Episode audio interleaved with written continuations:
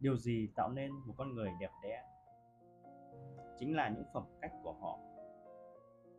Nay, bạn trẻ, nếu người muốn trở nên tươi đẹp, hãy chăm chỉ nuôi dưỡng phẩm cách của mình. Thế nghĩa là sao? Hãy quan sát những người ngươi có thể tán thưởng không chút định kiến.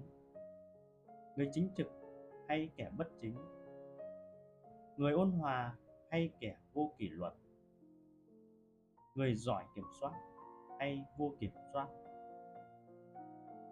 Khi trở thành những người có phẩm chất như vậy ngươi sẽ trở nên đẹp đẽ. Còn nếu quay lưng với những đức tính ấy ngươi sẽ thành ra xấu xí.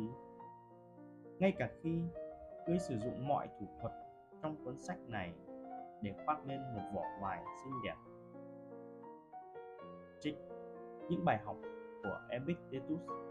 Không ai có thể phủ nhận. Bề ngoài là một yếu tố vô cùng quan trọng.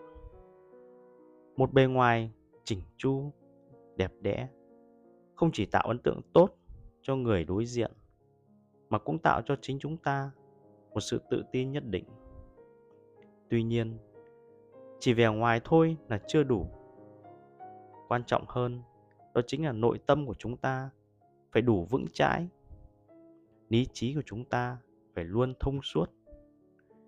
Cũng giống như các cụ đã nói, đường dài mới biết sức ngựa, sống lâu mới biết lòng người. Chúng ta có thể đến với nhau vì vẻ bề ngoài. Tuy nhiên, để được gắn bó với nhau thì cần trên hết đó là tấm lòng.